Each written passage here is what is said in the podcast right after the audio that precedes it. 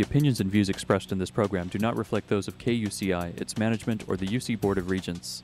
To find out more about this talk show or other talk shows broadcasting on KUCI, log on to our website at kuci.org or check out the latest program guide.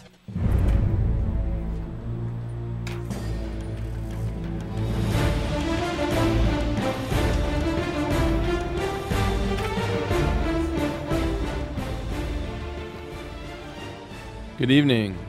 You're listening to KUCI at 88.9 FM in Irvine and online at kuci.org. Welcome to Privacy Piracy. I'm Lloyd, I'm the show's engineer, and your host is Mari Frank. Mari's a local attorney and certified information privacy professional. She's the author of several books, including Safeguard Your Identity and From Victim to Victor, a step by step guide for ending the nightmare of identity theft. She sits as an advisor to the State of California Office of Privacy Protection and she's a sheriff reserve here in Orange County. She's testified many times in Congress and California legislature on privacy and identity theft issues, and you may have seen her on TV on Dateline, 48 Hours, NBC, ABC, CNN, O'Reilly, Geraldo, Montel, a lot of other shows. And uh, she did her own 90 minute PBS special last year called Protecting Yourself in the Information Age. To learn more about this radio show and our great guests, please visit kuci.org slash privacy piracy. Good evening, Mari. Good evening. Well, Lloyd, you may remember just a few weeks back we had the great privilege of meeting a wonderful woman named Susie Vanderlip. And she is terrific. And when we heard what she talks about professionally as a professional speaker and about her books and the great work that she does, I said, we have to have her on our show. So let me tell you about Susie Vanderlip, who is a professional speaker, an author, and an expert on family and teen issues. She's a nationally known professional speaker on prevention, youth, and family issues, and she's the author of the iParenting Media Award winning book called 52 Ways to Protect Your Teen Guiding Teens to Good Choices and Success. Susie's professional speaking program called Legacy of Hope has reached over a million people, and she's done this in corporations and in schools, and she's done this across 47 states and Canada. She has been a teen and family issues expert on the national television on Fox News and is one of only 178 speakers since 1977 worldwide to be inducted into the National Speakers Association prestigious CPAE Speakers Hall of Fame. This was awarded to her in July in 2007, and I'm a member of that organization, and I know how really wonderful it is. You really have to do a lot to become a CPAE. She also presents emotional well being, stress management, and life balance workshops that provide participants experiential practice in the healing message of Legacy of Hope. And you can find out so much more about her at our website at kuci.org slash privacy piracy, but also you can find out about her at legacyofhope.com and waystoprotect.com. So, without further ado, I want to thank you so much, Susie, for joining us tonight. Oh, it's a pleasure, Mari. Thank you. Well, it was so fun when we got to meet each other, and, and you never know what's going to happen when you go to dinner at somebody's house. Yeah, isn't that true? It's lovely. That was really nice. Well, you know what? Tell us what you do as a youth and family issues expert. Why don't you explain that? Well, predominantly my job is to help create awareness and make it safe for both teens and adults, teens and parents, to look at themselves and their relationships um, a little bit more. Um, I guess you might want to call it consciously, but be more aware of what's really going on behind people's behaviors, behind their teenagers' behaviors. For teens, what's going on between, you know, behind your parents' uh, if they're being critical or telling you what to do. What's really going on in your relationships? And that really boils down to what emotions are motivating people to act a certain way and to make certain choices. So it takes them a little deeper. It's my job is to help them understand what are the feelings in families and in the kids um, that might motivate them to make the poor choices, the dangerous choices, and how we can communicate in a much more effective, compassionate, better listening skills, better ways to communicate, um, so those feelings get resolved. There's more harmony within a family. Teens feel more self-esteem, more important, more their lives are worth uh, not taking, you know, not using the alcohol, the drugs, joining gangs, you know, irresponsible sexuality. It deals with all those choices. It also, my job is also one step deeper, and that is I I have a uh, a specialty area which is certainly families with alcoholism and drug addiction of any kind within the family, and how helping families and youth really understand how has that affected you self-esteem wise? How has that affected you emotionally? And not just the user. It's what we call a family disease, and everyone in the family gets emotionally impacted, and then those emotions become the motivators for all kinds of other choices. Well, that's why I wanted to have you on your sh- on our show, and the reason is when we talk about privacy, there's so many types of privacy besides information privacy, and family issues are often private. I know as a mother of two kids that were very recently teenagers. One is 23 and one is 29. And I've been through that time where it's so difficult to communicate, especially with someone of your own gender, my daughter, you know, that those issues. And it's private, you know, you, you try and understand. And of course, the kids think that anything that they are feeling is private and that they shouldn't have to share it with their mom and dad and and then parents also feel like gee my fears and my worries about them you know, they're coming out in a way that maybe is insidious and, instead of coming out truly. So those are private issues. And then the other privacy aspect is when you have alcoholism and drug problems in a family, people are embarrassed, people hide it, especially the person who is the drug abuser or the alcohol abuser. They try and hide it. It's a private matter for them and they don't think that they should express it. So, for my listeners who are used to hearing us talk about information privacy and other types of privacy, this is a privacy issue. It is an issue of how one is keeping things from others and how they feel it should be kept from others. I think that's a very very good point you've made. Very well, good point. Yeah. So so tell us, and I know we're going to talk more about how you got into this, but what is your program, Legacy of Hope, and, and how does it impact your audiences? Legacy of Hope uh, is a basically a one woman theatrical half of it is a theatrical one woman show where I portray eight different characters coming from families where they are we're calling it privacy, you know, but I also want to call it secrets because when we have alcoholism or drug addiction, or we have any um, relationship strain in our rela- in in families, we keep it private. Uh, we keep it almost well. I would say we keep it secret because we feel that somehow we're to blame, or we have, or we should be ashamed.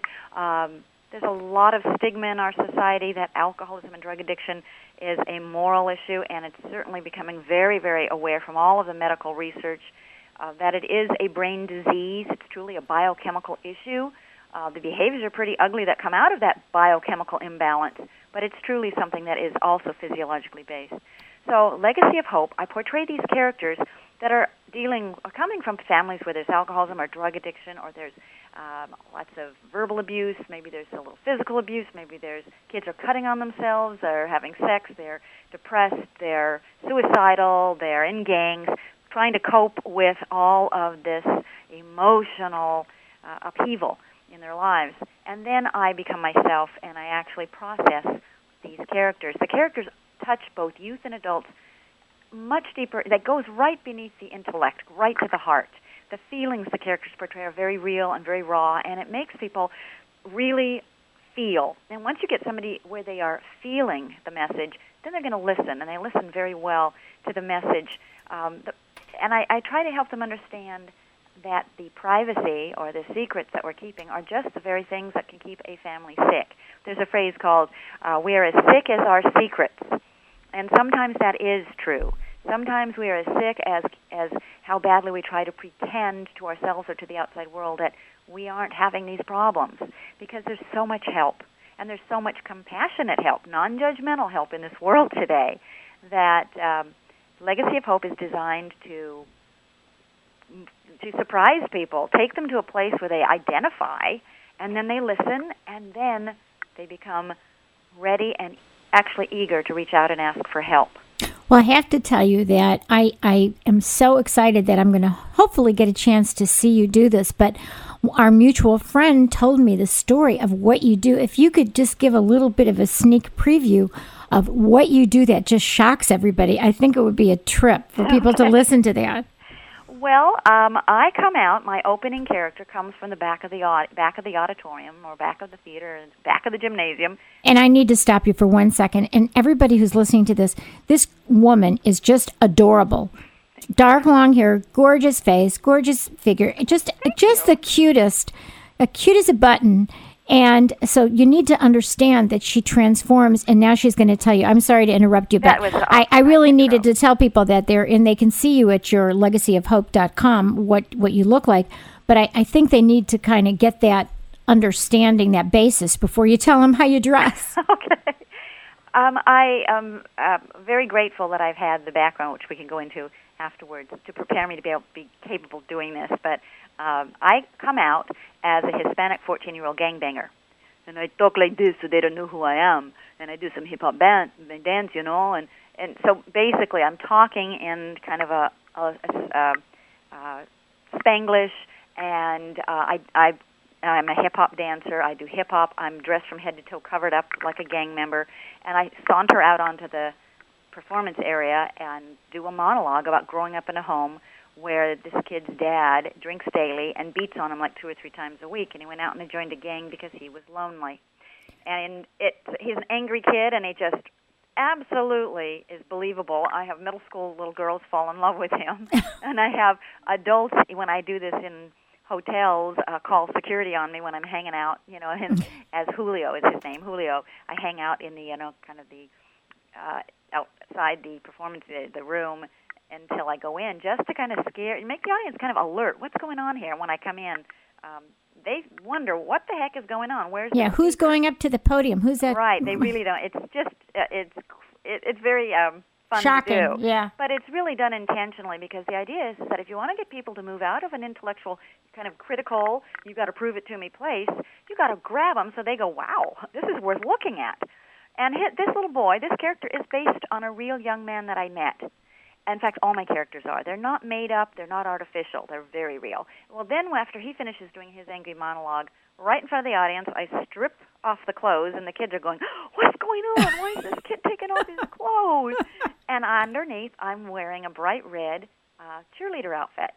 And in fact, it's the cheerleader outfit I used to wear when I was in high school. and um, and now I'm a middle class, kind of upper middle class teenage girl who's talking about her dad who makes a lot of money and drives a red car, but yet it, you know, yeah, he does drink too much. But really, it's you know my mom's fault because because she screams and yells at him too much. and she talks about how she's going to get good grades, she's going to get into the best college that the college her dad really wants her to.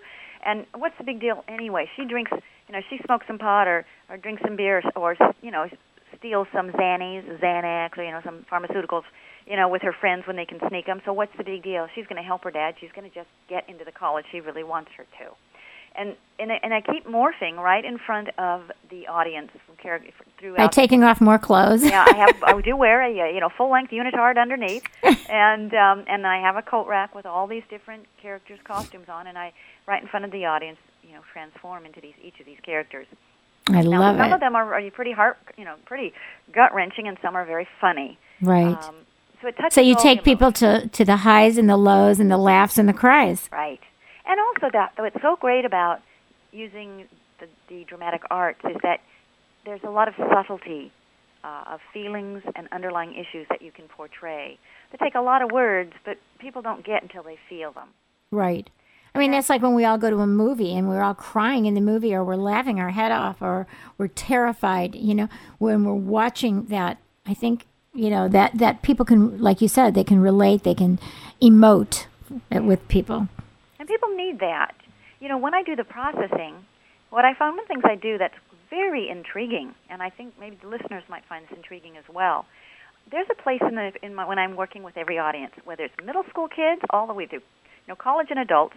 I will ask them to do this little exercise and identify the feelings they saw the characters portray, because the first step in be, being able to manage and cope with feelings in a healthy way is to be able to know what you're having them. What are we feeling?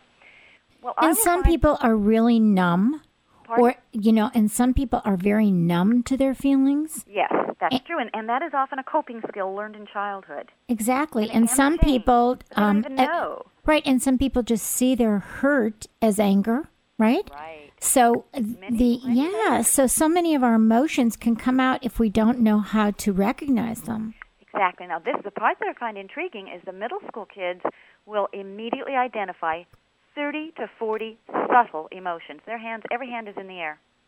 When I do a high school crowd, I will get about 10 to 15. And when I do a strictly all parent, you know, often I'll do parent uh, awareness programs in the evening. And then when it's strictly adults in the crowd that are not therapists or psychologists, guess how many emotions they'll identify? How many? Three Wow. three. That's really very common to just get three. And so then I ask a multiple choice question of all these different audiences. A, do you think that middle school students have more emotions than high school students and adults? Or B, do you think as we get older, we begin to hide, deny, and suppress our feelings? Everybody says B. Yes. Everybody knows it's B. Right. So then I ask them to tell me why. Why do we hide, deny, and suppress our feelings as we get older? And I would have to say 99.9% of the answers are not what I would call life affirming, relationship building answers. They're not positive. They're all to protect ourselves. This level of privacy is because people have had been made fun of. They've been told you're weak if you have emotions. You're bad. Uh, you shouldn't. You know, there's no time for that. Um, we people have used people's feelings against them. You know, all kinds of things have happened. Gossip. All kinds of things happen in our world because we are very uncomfortable dealing with feelings, and that's Right, because people trust and then their trust is betrayed if they do reveal, you know, and that's why they're afraid to do it again. And now the key is, is understanding why the person who may have broken that trust, what was in them emotionally to make them do that. So often people's actions aren't about us. And that's one of the lessons I'm ta- trying to teach people to, is not to take everything personally, not to think everything's but one of the things that's very important that I also share in Legacy of Hope is a little bit about brain chemistry, especially in our kids. And the amygdala is where we have emotional emotions start. The amygdala is the first place in the brain that gets turned on when we go to make any decision in life, and that's true whether you are a child or an adult, male or female. And that is where we store a certain amount of emotional memory. So the first piece of information in every human being's brain that we use to make choices in life is emotion, whether we wish to deny it or not. Right. The second place is the prefrontal cortex. Now, that is where we analyze and think things through. That's where we have impulse control. But the kicker is the cortex starts to grow when kids are 12. It keeps going until they're like 24 to 27 years old. Then your kids are almost grown. Your brains are almost cooked. Right, And right. What that means is is that kids in middle school and high school truly do not have the cortical development to see the consequences, control the impulses. They are making decisions based upon emotion. Mhm. And so parents on the other hand sometimes suppress the emotion, ignore the emotion and just try to go logical. That's Yeah, and they try and argue with them. so difficult. Yeah, because they're trying to argue with them in a logical manner, and the kids are thinking in an emotional manner. That's correct. And we have to if we if we understand that as a basis, then we can start communicating about one of the basic the underlying emotion to all the other emotions. I mean there are two basic emotions. This is in the book. I talk about it. It's either love or fear. mm-hmm. And out of fear comes the anger. Out of fear comes hatred. Out of fear comes jealousy, rage, victim, all these different feelings. So if parents and teens can begin to say, "Wait a minute, you know, I know you're getting angry and upset. What what might you be, you know, what are you afraid of here?" Right. And each one can say that to one another and then they have to keep their mouth shut and allow that person to express themselves without judgment. Because emotions aren't bad. We're not bad no matter what we feel. It often comes from illusions in our minds or things we've assumed. We, many times kids assume their parents don't love them because parents aren't talking to them about their feelings. So they think, my parents don't care about me because kids so much, teenagers want, they want to be valued. They want their feelings to be respected and they, because you see, they're proud of the fact that they have all this feeling, that they care so much. Exactly. So it, all the book, the Legacy of Hope program, it starts to create an awareness, maybe even a respect for one another's feelings. Now, You know, and it's people to- important. Yeah, and I want to just say that what you just talked about with regard to respecting feelings and hearing each other and um, really applies to young adults and all adults. It- it. You know, as a mediator, I see people when they're in conflict, and what comes out in conflict? It's fear, right? Right. So, and and it's emotion. Right. so I have the same issue in trying to help people see that fear. You know, when you spell the the word fear, F E A R, that's false expectation appearing real Excellent. You know? Yes. and and to get beyond the fear i have to say what is going on here you know and get even adults. So exactly what you said really applies to all of us. So here we're sitting on the campus of the university of california irvine and we have young adults we have professors and we also have people who are business people driving by. And i can tell you from doing business mediation when people are angry at each other anytime you're in conflict the biggest thing that comes out is fear. Fear and anger. So you know what you deal with with young people really applies as well to all of us I totally agree. I've often said the best way to handle conflict is either go, you know, you either work it out with a lawyer or with a psychologist, or maybe, you know, maybe both. Or someone who knows how to do both, yeah. because it's true. Underneath all of our conflicts and all of our joys are are feelings. And I, I think it is important. I, I teach I teach teens and I teach parents and adults and corporate people that when you feel angry, stop, pull out a sheet of paper, and do an I fear letter. Now, I like to do be spiritual, so for me, I'll say, "Dear God, I fear." But whatever Right. works for the individual, it's important to start out by saying, "I fear," and then just write. I mean, think about when we're when, especially when males are growing up, very early on, they are taught taught to convert fear into anger. Right. Because fear is not an acceptable emotion to express, but also because a male in the male part of society, it's it's the job to protect and to go out and empower and attack, and you can't do that in fear. So we turn that into kind of an anger or you know a different. We morph it into another feeling. yes But when it comes to our relationships, anger doesn't help. It doesn't help between parents and teens. It doesn't help between um, people in business, and it doesn't help in marriages. So it's important when I feel anger. I've learned to sit down and write "I fear" when I'm angry, and see what comes out. And it's amazing if we don't edit it and we just let it all flow. There's a lot of a lot that can be revealed that we can then talk about. I'm angry because I didn't realize I fear that you don't love me anymore. Oh, that's a huge motivator in relationships. And that's very much easier to hear. The other person can hear you better when you say, I hear, rather than you did this and I'm angry. That's It's much true. easier to hear one's fear because we, most people want to help other people. So if I say, I'm fearful of this, the other person wants to say, well, gee, I want to help you if you're in fear. I uh, completely agree. That's really a very, very important point. Well, let me tell my audience who we're speaking with. We're speaking with this wonderful woman who I met recently. Her name is Susie Vanderlip, and she is a professional speaker, an author, an actress, a dancer, an educator, and an expert on family issues. And she is the author of this wonderful book that's in front of me called 52 Ways to Protect Your Teen. And you can learn more about that at her website at legacyofhope.com and also at our website at kuci.org slash privacy piracy, which we link there. So let's move on because I think it's important that people understand some of your history. You know, our life, and I know you're spiritual and you know I am too, and we always believe that everything in life happens for a reason. And even when we go through our deepest, darkest nights, that really it is a opportunity in disguise to create something new to help others. So, why don't we talk about your inspiration and how you really came from, you know, the phoenix rising out of the ashes? Well, it is really amazing to me when I really look at how I came to where I am today.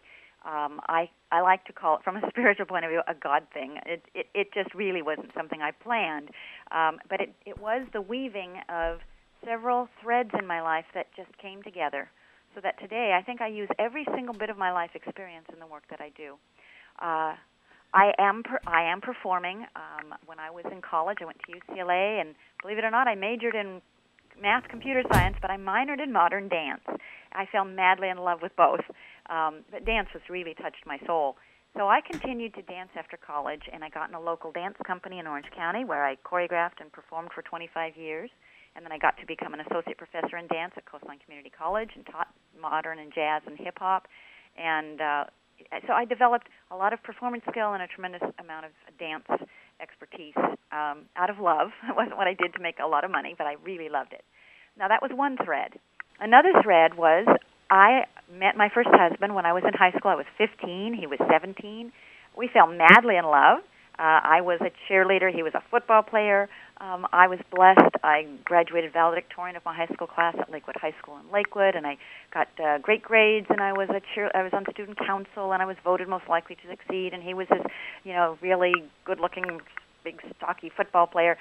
And um, life was wonderful. We did not drink or do drugs of any kind when we were in high school. Then we went to college, and there we ran into sorority and fraternity parties. We ran into people who were drinking, and sure, we tried alcohol. We even tried a little pot. But from the beginning, he seemed to like it a lot. I mean, I hardly engaged. I'm much more of an energetic person, but he liked to, quote unquote, mellow and kind of, mm, kind of tune out the world. Well, we graduated from college and got married, and he became a dentist, and I went into the computer industry as well as was dancing and we made good money. We had a beautiful house on the hill in Orange County. We had, you know, had a Porsche. I had a BMW. We went on great vacations. I mean, we really were the Orange County dream. We were the Orange County yuppie. You know, we had, to, and we were pr- we were grateful for it. Um, but he had learned um, as a dentist that he could also now relax at lunch and after work on nitrous oxide, and then he could get prescriptions for Valium, and then he could drink a you know a beautiful bottle from Mondavi Vineyards in an evening, you know, a hundred dollar bottle of wine, and then he could, uh, you know, so he began to uh, find ways. He called it to cope with the stress of his job, but in truth, I I understand his child enough to enough to know it was troubled, and I believe he was running away from a lot of feelings because he really did not feel comfortable talking about feelings or past. So he he would self-medicate with alcohol or pot, uh, prescription drugs, and eventually he even got into using cocaine with doctors, dentists, businessmen, you know, professional people. And um, I began. It wasn't like he did this every day, and it wasn't even like it's what you'd call being a periodic. His drinking was heaviest on the weekends. Maybe he took a Valium during the week, or he did this or he did that, or he used nitrous. Of course, I wasn't there to see it. But what I saw was his behaviors change. And what changed the most was that he became withdrawn, and then he became angry. And he had been my very best friend. He was a very wonderful, loving, just a, a tremendous person in my life. And now I felt alone and unwanted, and like everything I did made him angry. And I thought somehow it was my fault. Somehow I had failed to help this man that I loved. And um, I actually one night he was using, you know, one night he he was so withdrawn into video games and and his drugs of choice for the evening that I remember sitting on the floor and crying and thinking, I just want to jump in my car and drive off a cliff right near my house and not have to feel this way anymore. I was having these kind of suicidal feelings because I felt so at fault. And talk about privacy, I was telling no one. Right. Because I had a very typical reaction, family member reaction, thinking somehow it's my fault for not fixing this problem for the one I loved. Right.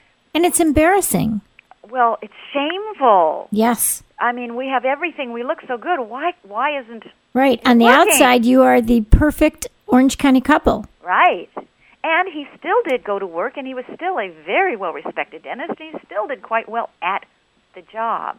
But at home things were falling apart. Right. And he was not upholding his end as a partner in a relationship. I was handling all the finances, all the house, all the cleaning, all the you know, everything. Um and so the next day, a miracle happened for me. I was driving to work and crying, and I heard the National Council on Alcoholism and Drug Addiction, a radio announcement saying, you know, do you listen for the sound of opening cans or the sound of somebody using drugs? And and when you have a somebody with an addiction problem, you do. You just kind of the hair on the back of your neck goes up when you walk on the door, thinking, ooh, you can tell by their body language they're using. Right. Um, they said, do you think if you were more perfect, you'd get everything under control? And I had been trying very hard. And then they said, Do you feel lonely, unwanted, and alone? And I thought, Oh my God, absolutely. You thought, uh oh, this radio is talking to me. This They're is the Twilight talking to me. Zone. This is the Twilight Zone. so they said, You might be living with an alcoholic or an addict. And believe it or not, that's when it fi- first dawned on me that that was what it was. Because my parents were not alcoholics or addicts, and I didn't recognize this. I didn't knew nothing about the disease. right. So they told me about places to go for the families of alcoholics and addicts, and, and they told me about doing an intervention. And I began to make it my commitment to learn everything I could about the disease of alcoholism and addiction and how it affects the family members how it had damaged me emotionally and what I needed to do to recover. I have been focused on that for the last 26 years now. Um, I, I was doing all this kind of work and getting very involved in um, growing emotionally and healing.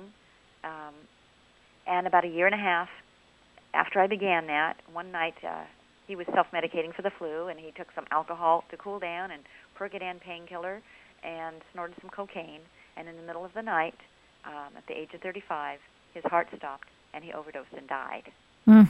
Now, I'd actually moved out. I even had filed for divorce by then, but I will guarantee you, after being with someone for 18 years, from 15 year old old on. Right, you were children was, together, was grew like up together. Self-preservation. I didn't Yes. move, you know, and and it was extraordinarily grievous, you know, tremendously painful, Sure. and I had I went through a lot of grieving experience, which I also try to help young people and families realize we we hide from grieving in this society, and it's something that has to be done, or you carry bitterness or resentment or self-loathing with you through the rest of your life.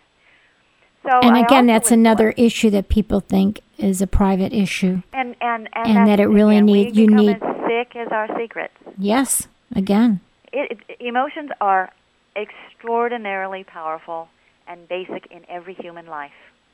And so I had a miracle happen. Um, shortly um, around that time, I also met my current husband, Dr. Ken Vanderlip, and he is a psych- clinical psychologist and a very compassionate, you know, man. And um, we have, you know, we met, and I actually we met. I was in the dance studio, and he was doing judo in the next room because he's been doing judo for as long as I've been dancing.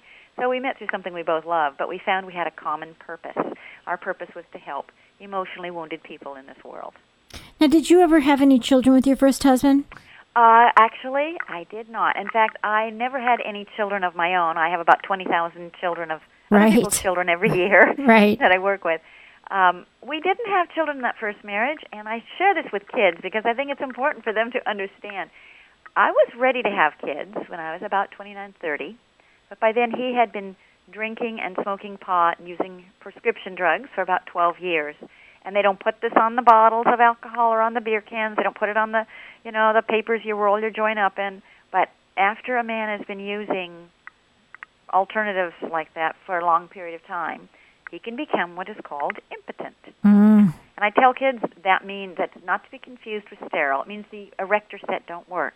mm. And they get it, they laugh, but Right, they get it, and they all are like shocked that I didn't know using drugs or drinking lots of alcohol could do that. It's a great deterrent. Something to think about. Exactly, exactly. So, you know, you've studied this for so long. How serious of a problem is alcoholism and drug abuse in this country? Well, they say today that one in four young people is growing up in a home where there is alcoholism or drug addiction today. So about 25% of our population is being seriously affected by this. And I'm not just, again, I like to make a very big distinction. For every one alcoholic or addict in the world, are five to ten other people getting sick around them emotionally. The emotions that can drive them to, the kids, you know, other people to drink or use in order to cope with the hurt, or can drive them to be suicidal, or drive kids to cut on themselves, or drive parent, people, parents to shut down, or dri you know, it, it motivates a lot of other destructive behaviors. Being the child of an alcoholic, or even just being the grandchild of an alcoholic, or being the spouse of, or the sibling of. It's a tremendously powerful disease, and it impacts business because in business today, there are many, many parents who are going to, or, or spouses who are going to come to work with all kinds of the kinds of emotions I had, and I guarantee you, it's impossible to concentrate on your job when you are worrying all day long about what they're doing, what am I going to go home to, when am I going to get the phone call that they've gotten into some kind of terrible trouble. You know, I got the phone call that he drove his Porsche off into a ditch and he wanted me to come save him. Luckily, by then, you know, I was working on understanding the disease, and I knew it was not appropriate for me to enable, and I just was, knew not to yell or scream, but just say, "Well, I think you'll be able to figure this, you know, out how to solve this, and I'll see you when you get home." Right. I did it without any anger in my voice, but I knew don't save an alcoholic or an addict from the consequences of their behavior, or they will never, ever, they will never get out of the denial, which is part of the disease. But in business, um, there's a lot of lost uh, productivity, a lot of health issues for sure, um, and of course, tobacco is also, though it's illegal dr- a legal drug, it also is responsible for a huge amount of uh, health costs and health issues in our society. Um, a lot of people turn to food as their way of coping with feelings, and obesity is becoming a huge epidemic health problem in the, in the, in to businesses and to the world. And again, the feelings behind obesity, you know, about severe overeating, are actually often no different than the feelings behind someone who uses alcohol or drugs. Right. And you know, I've had people say to me, my boss is so wonderful most of the time, but when he's drinking, he is screaming at me, he's screaming at everyone. I can't work for him anymore. Yes. And so it, it really destroys your good, loyal employees if you're drinking as well. Uh, You know, even if you think that you're managing at work and then you go home and you're not managing it well, you really may not be managing it so well at work anyway. You know, because aren't the, aren't people who are alcoholics and drug abusers aren't they oblivious to their own what they're doing? Well, very. It's very common. One of the the traditional symptoms of an alcohol or drug addiction problem is denial. People start to use. Usually, there are several factors, and many many times people start drinking at 12 to 14 years old, and they're four times more likely to become an alcoholic if they do, because the physical body has not. You don't have a fully grown liver. You can't process the poison. Alcohol is a mm, poison. You know, Right. it- but there's also, they know today that it has to do with the neurotransmitters, the communication in the brain. That people are born, some people are definitely born with a lack of pro- enough of these proper transmitters that make us feel good. And some of them correlate with, gee, you drink alcohol, suddenly you feel normal. You take meth, suddenly you feel good about yourself. That's because the neurotransmitters aren't working well. And many people who started drinking at 12 to 14 have said, that's the first time I felt like I fit in, like I was normal. Well, let's take that forward, and um, you start to rely on these kinds of things to feel normal. You think you're going to tell yourself it's a problem? No, there's a huge need for it. And then, of course, it actually goes into full blown addiction where you don't even have a choice. Even uh, alcoholics and addicts can promise themselves and promise the people they love. This is not a question of intelligence or love. It is a compulsion that is so strong that even after they've promised themselves or the people they love, I'm not going to do this anymore, they go out and it just biochemically triggers the brain to absolutely beyond sh- any kind of Im- other impulse have to do it. So the denial is deep. And the only way they say that alcoholics and addicts can really get that they have a problem is to hit a bottom, to have a consequence that is so emotionally upsetting. Maybe it's just a DUI for some people. Maybe it's going to be a divorce. Maybe it's going to be an, a, a health problem. Maybe they're going to end up in prison. But something that might be strong enough to break through that denial system and say, this is not working. Exactly. We're speaking with Susie Vanders, Vanderlip. Let me see. We're speaking with Susie Vanderlip, who is a professional speaker, author, actress, dancer, educator, and she has a company called Legacy of Hope. And she is the author of this wonderful book that I have in front of me called 52 Ways to Protect Your Teen. And she's an expert on family issues and alcoholism and drugs. Susie, I wanted to ask you a question. You know, when you were saying, okay, you know, one of the good things that you do when you go out to these schools or corporations is, you know, you help people to, to bring this to a conscious level so that they can either not get involved or get themselves out of it as quickly as possible. But what about those people, those young people who already are addicted? What do you suggest for those who really are addicted? I will tell you that one of the things that I do after I do these school assembly, when I do this as a school assembly, I have the school counselor or, and the principal give me a room where any kids who want to can come talk to me. And I stay all day, and sometimes I'm flooded with 20, 50, 100 kids at a time that come in, and we do kind of run an ad hoc support group coaching session. Um, and it's very interesting. The majority of kids that do come are those that are concerned about the way they're being treated by their parents, and eventually we find out that one of them does have a drinking or drug problem, or they're concerned about a friend whose behaviors they think are dangerous, or they're concerned about themselves. Um, I think one of the things that's important, one of the best things we can do, I also do this for parents, teachers, school counselors, law enforcement, uh, pediatricians, uh, therapists, mental health professionals, anybody who can be the first line of awareness. We have to stop keeping this a private matter. Stop being afraid of it. It's a disease. You know, they used to treat tuberculosis as a secret disease. Right. And now we know it's just it can be treated. And believe it or not, you know they're doing lots of research on finding vaccines and ways to you know, manage DNA and help the brain chemistry. There will be ways to treat this on a physical level in the future. But for now, parents, I think it's so important for parents to pay attention to the changes their kids are going through. Now, every teenager is a bit of a schizophrenic. Every teenager has so much emotion and hormonal changes, they're going to have mood swings. But what happens if they've been a good student and now their grades are, are dropping? What happens if all of a sudden they're retreating to their room and they don't want to ever have anything to do with anybody else in the family? What if they are doing nothing but um, hiding out in video games and internet? I mean, there's a, there's a whole issue of video game and internet addiction today, Oh, uh, which is abs- quite scary too. Yes. Yes. Um, what if they start hanging around with you know kids that you know clearly look like they might be users and partiers or gangbangers and that kind of thing? Um, it's very important to not pretend and not try to keep it private. Get yourself to the school counselor and say, "I want to talk this out. Uh, I want some help trying to find a way to uh, either drug test my my my child." Um, to if it's serious, if it looks if you already have found something in the bedroom, you know, let's talk about it. Let's confront it. Let's say this is you know this is a problem. This is not a, a, the way to manage you know our life issues. Um, I know that sometimes it's because uh, the parents are just too busy. They're both working hard. They're trying to survive, and it's just one more thing that's just way too overwhelming. The key is to talk to your child and park your anger in the garage and talk from a place of I have fear for you because you're because I love you, and uh, it's very important that we find a solution.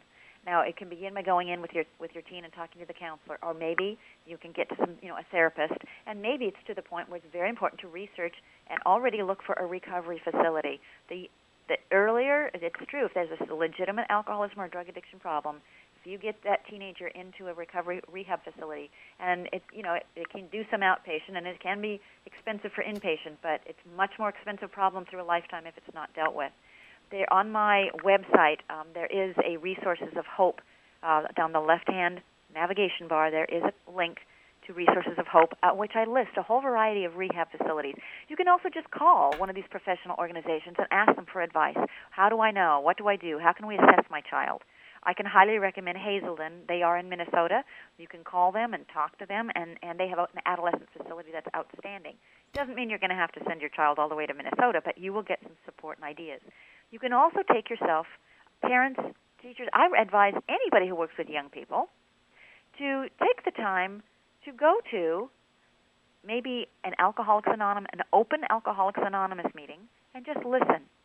Listen to this disease so we can understand what's the thinking and, and, and how it's you can see that it's a disease because you'll, you'll see patterns in the way they think and have acted throughout their lives in every recovering alcoholic.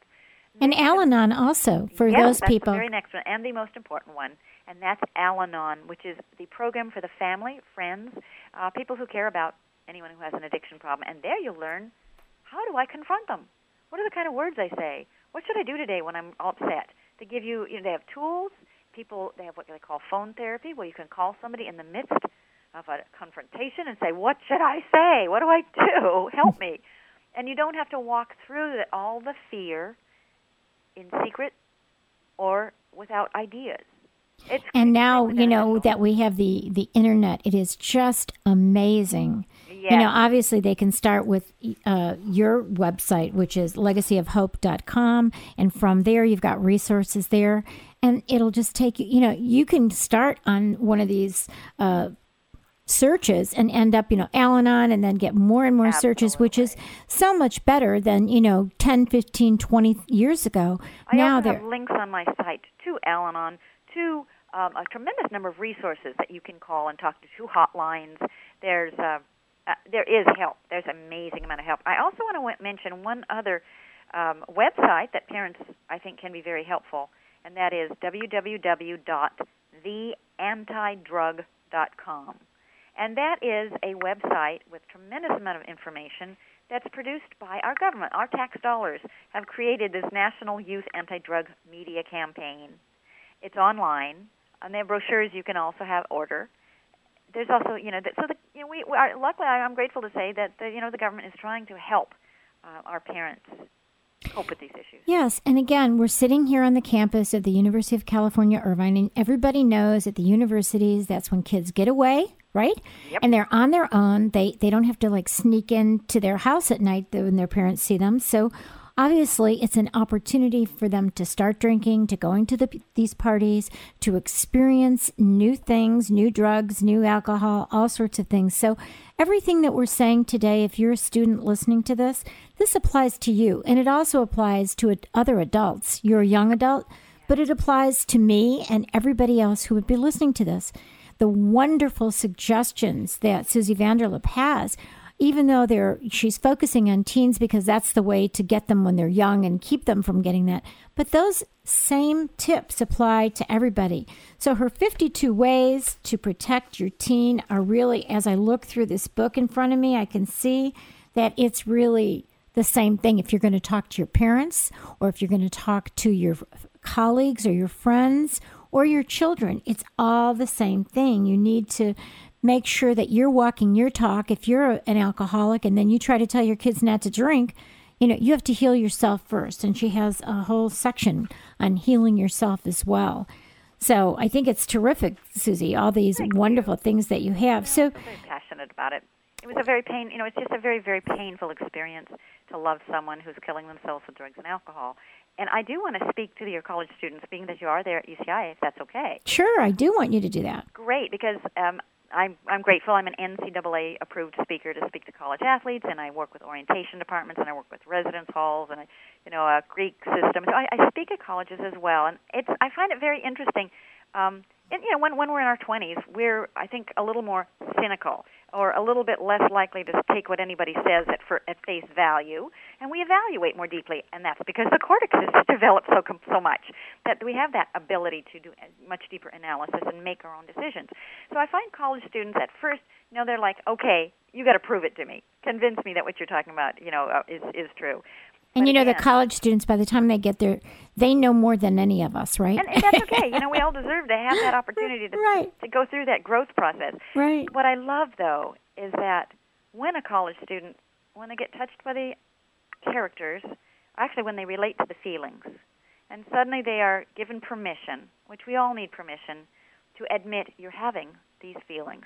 And it particularly shows up, I have to tell you, it's just been so touching to me. After shows, I stay again and talk to college students, and I've had any number of uh, I know college students talking to me about their significant other, you know, their, their fiance, their boyfriend, their girlfriend, you know, their love interest.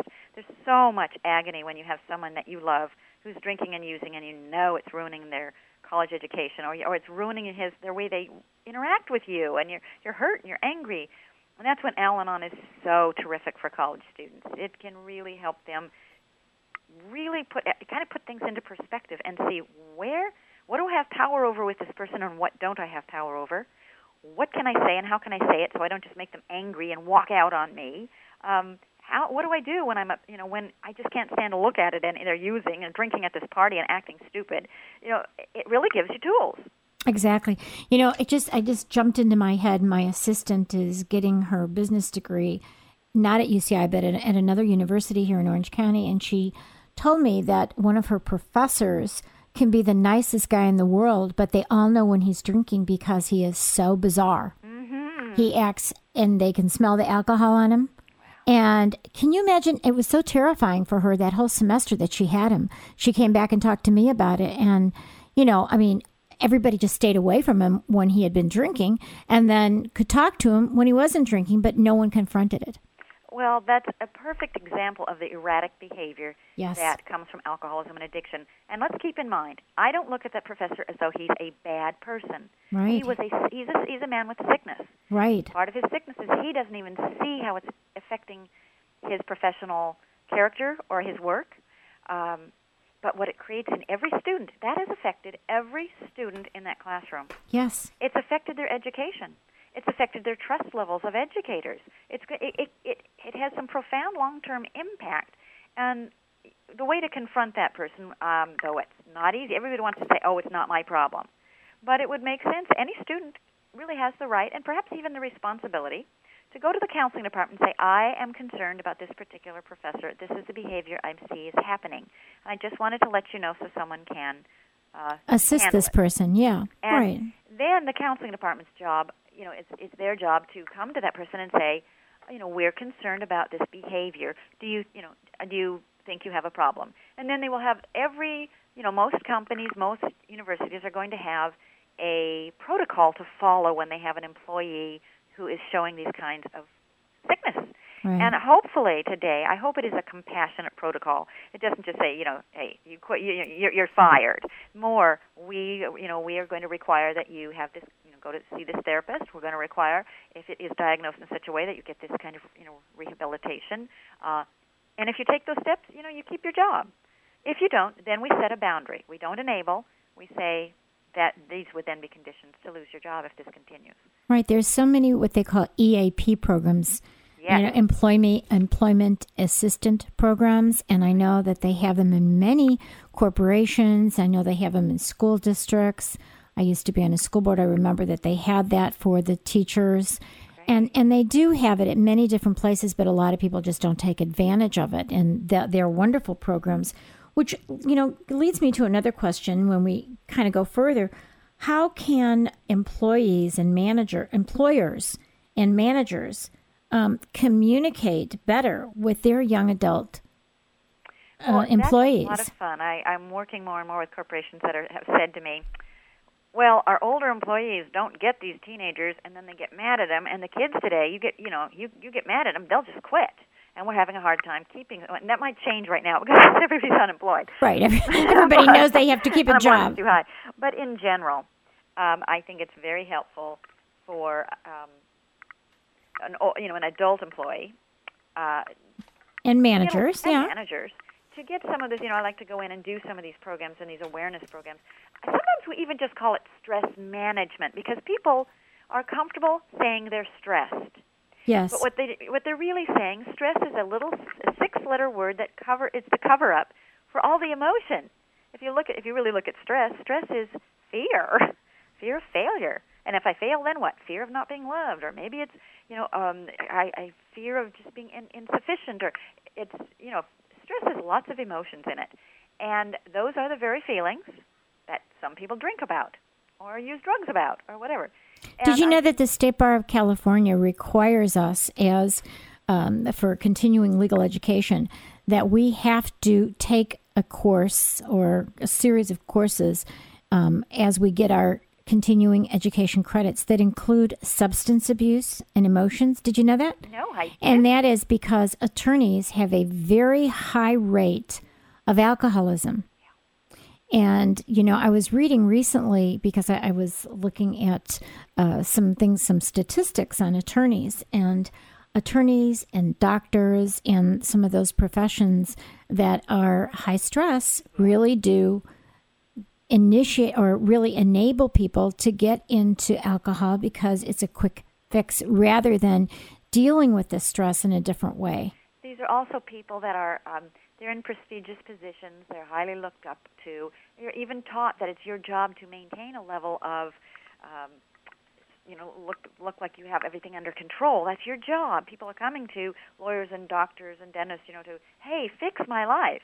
And so it's harder for professionals often to get out of the denial and to admit the, the problem. And, and just like my first husband died in total denial, saying he drank and used to cope with the stress in his life. So you know, sometimes we I come into a corporation to say, you know, let's just look at the stress levels.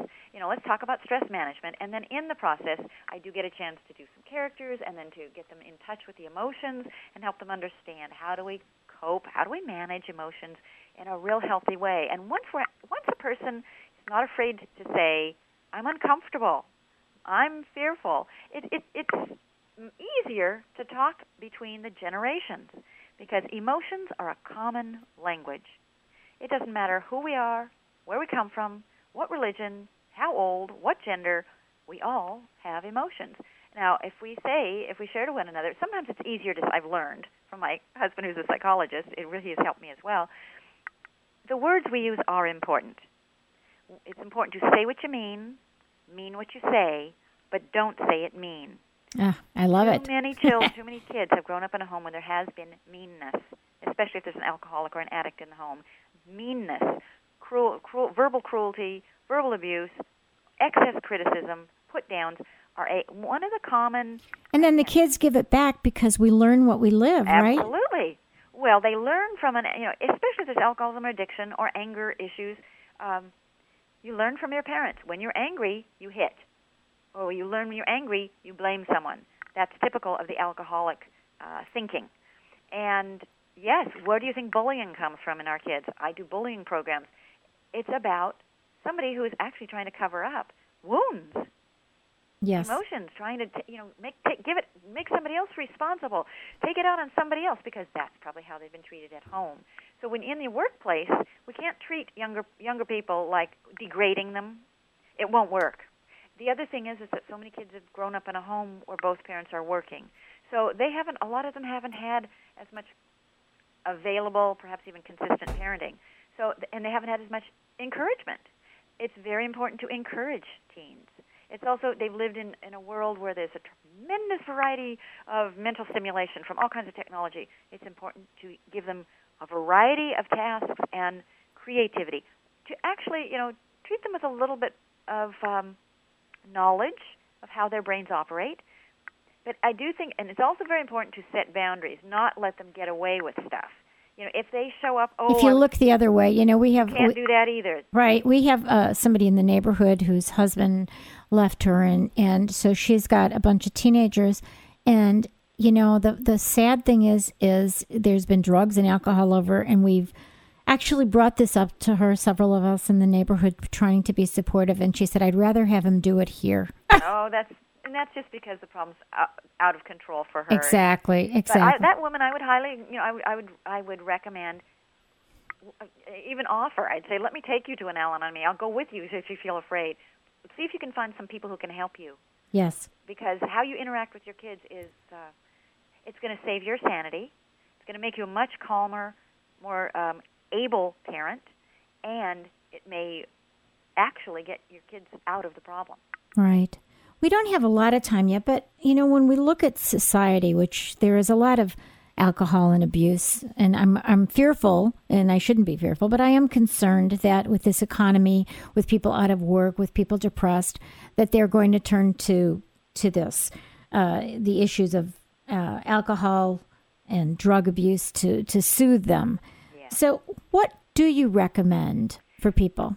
Well, I can tell you that my husband and I went through an extremely stressful period about a year and a half ago. It lasted for about 18 months, and it had to do with the remodeling of our home and some conflicts with um, our association and legal battle. And you know how yeah, that can be very stressful. Right. Um, and through my life, I've again, I, it is talking about how do we manage the emotion, how do we manage the stress, and basically, how do we manage the fear? Oh my God, how am I going to pay the mortgage payment? Oh my God, are they going to turn off the electricity? Oh my God, how do I send my kids to college? Here's what I suggest. Uh, number one, it's very important to know that we are physical, emotional, mental, and spiritual. And you can help yourself on any one, if not all four levels, to cope with these feelings and this stress. I know that on a physical level, if a person just gets out and takes a fast walk, or if you're a jogger, or if you go to the gym, Right. or do something physical because in a brain chemistry level that will produce endorphins, which will raise your mood, and you won't need a mind-altering drug. Right. Um, the other thing is, um, well, you got to do this quick because Lloyd says it's the end. Okay, all right. Well, you know, it's also I would suggest finding some spiritual material. I don't care if it's religious or just spiritual. Find a way of start writing letters to God and tell Him you are angry about the situation and get get close to your your higher power again. Um, and then reach out and ask for help. You know, there are go to some of these programs where you can talk about the feelings, uh, support groups where you're not the only one. You find out, oh my gosh, I'm not the only one, and you also then get hear other people's resourceful ideas. And one, all it takes is a smidgen of hope for us to be able to say no. That's right. Well, we can also send people to your website at, you want to tell them your website? Absolutely, it's legacyofhope.com, and we also have a new website called de-stress de-stress for success.com. It's de with a dash success for success. DeStressForSuccess.com. Okay, and then they can also get your book, 52 Ways to Protect Your Teen. Absolutely. And we want to uh, say thank you so much, Susie Vanderlip. You are terrific, and they can find out more also about you at our website. So thank you for joining us. Oh, thank you. It's been delightful. You've been listening to KUCI 88.9 FM in Irvine and KUCI.org on the net. Join us every Wednesday from 5 to 6 p.m. right here on KUCI and visit our website at kuci.org slash privacy piracy where you can see our upcoming guests, you can download our podcasts, you can listen to all of our archived interviews, and you can see our, let's see, what else can you do? Oh, yeah, and you can write us emails about what you want to know about in privacy. Thank you and good night. Stay private. The opinions and views expressed in this program do not reflect those of KUCI, its management, or the UC Board of Regents.